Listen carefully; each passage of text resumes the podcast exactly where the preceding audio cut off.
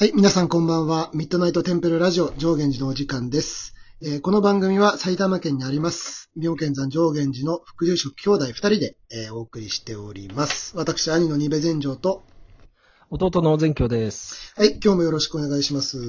はい、お願いします。いやー、だんだん夏の様相を呈してきましたね。だんだん暖かくなってきましたそ。うだね。今日も暑かったね。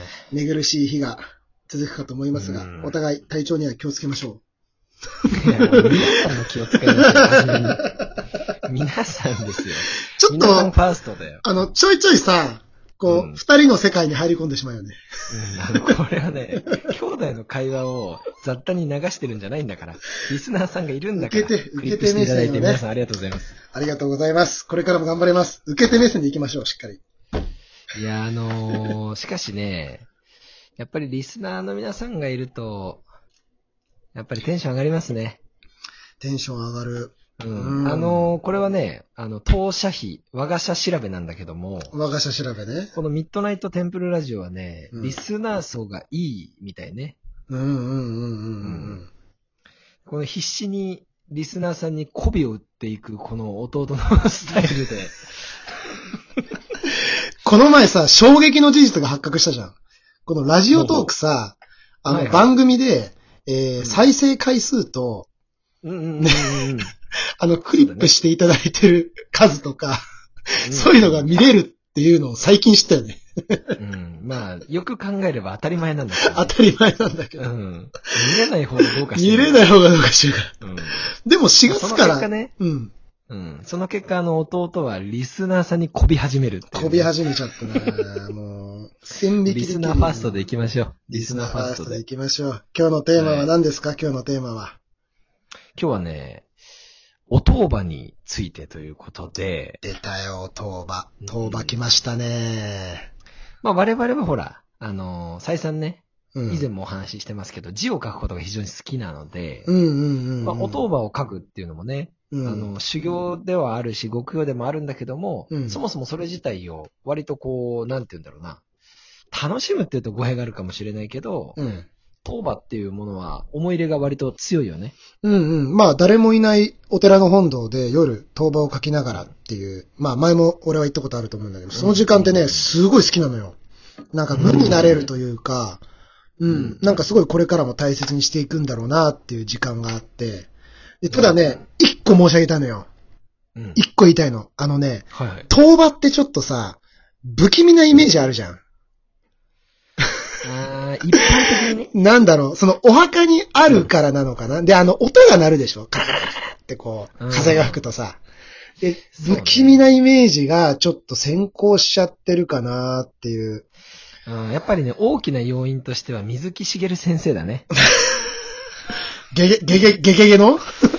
うんゲゲゲ？がやっぱりほら、気づいたら酔っ払ったサラリーマンがお寿司のお土産持ってお墓に行っちゃってるシーンが出てくるからね。うんそして火の玉が出てくるからな。うんで、何が書いてるかわからない不気味な当場がこう何本も刺さっているそうそうそう。そうで風に吹かれるとその音が鳴ると。うん。あそこの住職はお焚き上げを知らないのかってぐらい当場が刺さってるからね。まあ、これはね、あの、北郎の悪口を言ってるわけではなくて、うんそうまあ。やっぱり、こう、ねそうそうそう。あの、イメージを変えたいね、当場のね。うん。うん。今日はそんなようなやっぱそういうイメージが。あるんだよっていうことの描写だもんね。やっぱみんなそう思ってるんだろうね、んお墓に対して、ね。そうそうそうだから今日この放送を聞き終わった暁には、皆さんの当場に関するイメージが少しでも変わっていればいいなと。そうだね。うん。まあ、そもそも当場って何なんだろうっていうところから、ちょっと紹介していった方がいいと思うんだよね。ああ、確かにね、当場。そもそも当場って何なんだろう。字で言うとさ、本来はほら、外場って言うでしょ？うんうん。外場。う。うんん。卒業の卒。えー、党は何の党って言えばいいんだろうね、あれは。バベル党バベルの党だねバベルの党バベルの党。うんピシャのさ、社、ピサの社長？おしゃれやな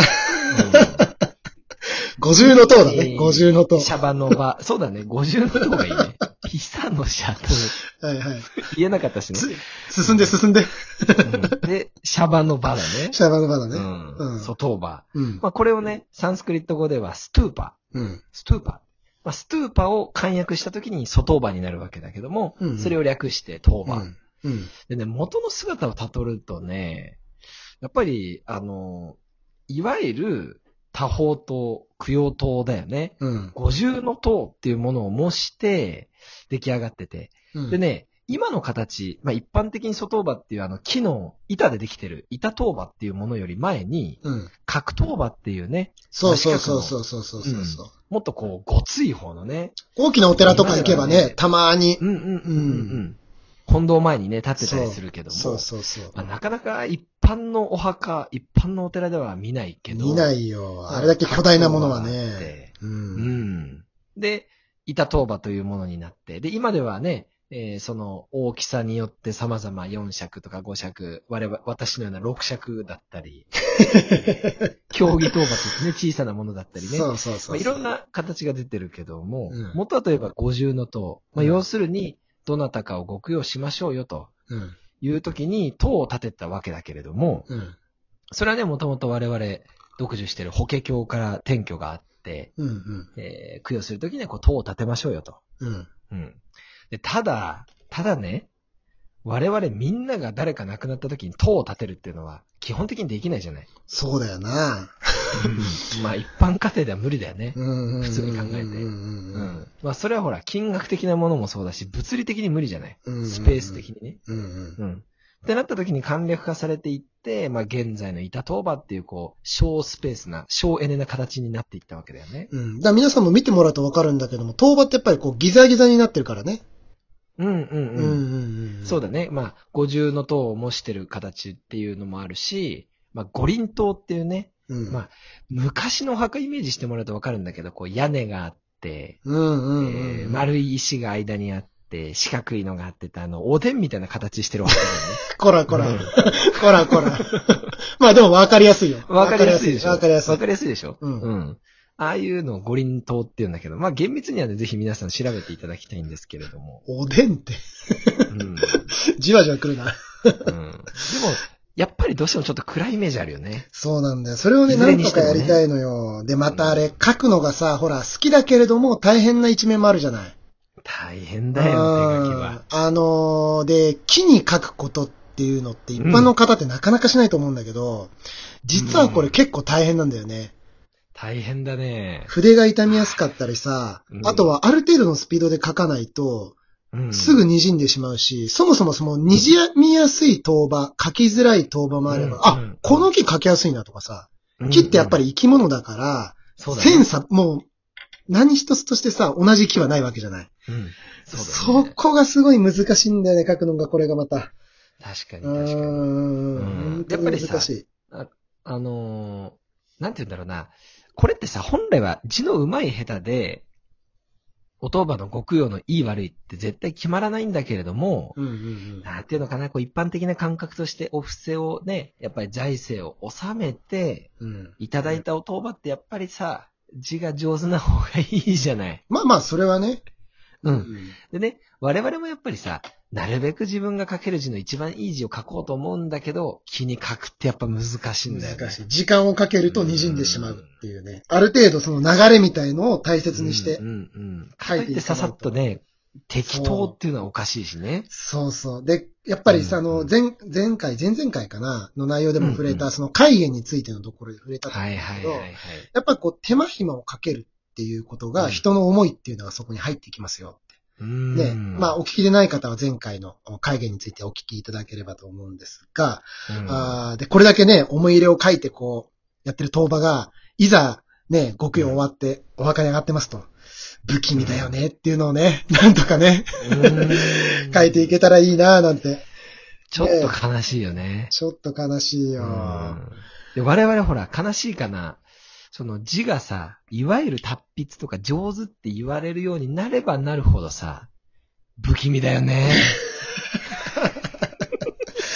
不気味なんだよな。ぁうん。でもほら、だからといってさ、こう、可愛い字を書けばいいそうだよね。そうじゃないわけ。あとちょっと色を変えてみたりさ、そうそうそうなんかスタンプ、ね。それこそなんだ、御朱印とか御朱台みたいにうんうん。こう、スタンプを入れてみたりさ、とはまたちょっと違うじゃない。そういうものでもないんだよね。そういうものじゃないんだよ なもどかしいね。うん、ほら、今はさ何でもデジタルになってって、コピーの当場をね、うんうんうんうん。やってるお寺さんなんかも出てきたりするけども、うんうん。やっぱりうちはほら、ね、海言の話でも出たように魂込めて一本一本、えーうん立ててるっていうものもそうだし、うん。まあ、逆を言えばね、例えばこう、コピーだからといってそれが絶対悪かといえば、うん便宜上仕方のないお寺さんっていうのも絶対あるんだろうし、うんうんうんその辺ってさ、こう、プラスイメージに持っていきつつ、こう、不気味じゃないように、うんうんうん。爽やかまでいかなくても、ちょっとマイナスイメージをね、こう、払拭したいよね。うん。だからまあ、その、なんだろうな、極用の際、やっぱりお坊さんの方から、あ、お当場っていうのは本来こういう意味があって、うん、うん。っっていうのをしっかりとこう、まずはお伝えしておくこと？うん。うんまあ、これだけでもやっぱり、から怖いそうそうう。そう。これだけでもやっぱりイメージってすごい変わってくると思う。やっぱり、うん、うん。誰も知らない人が眠っているお墓って不気味だけども、大切な人がいるお墓だったら多分不気味なんて思わないと思うんだよね。夜に伺ったとしても。うん、うん。うん。であればしっかりとした。しかも、そのね人のために五重の塔まで立ててるってなったら、お塔場ってそんなに不気味じゃないような気もしてくるよね。そうそうそう。そこよ言いたいのはね。うんやっぱり。仏様のために施す、施すというかね、立てるもので、うんえー、ありがたい、極用の一環ですということを今日はね、お伝えできればなと。はあはあ、そうだね。じゃあ、うん我々も、より一層気を引き締めて書かなきゃいけないってことだね。そうそうそうそう。うん、うん。まあ、そ着地はそこよ。うん。そうか、そうか。なるほどね。じゃあ、お当場について、まあ皆さんのお気持ちが変わったかわからないけれども、我々はそのぐらいの気持ちで書いてるってことだよね。をお伝えできたのかなと思う次第です。はい。今日もありがとうございました。皆さん、おやすみなさい。雑。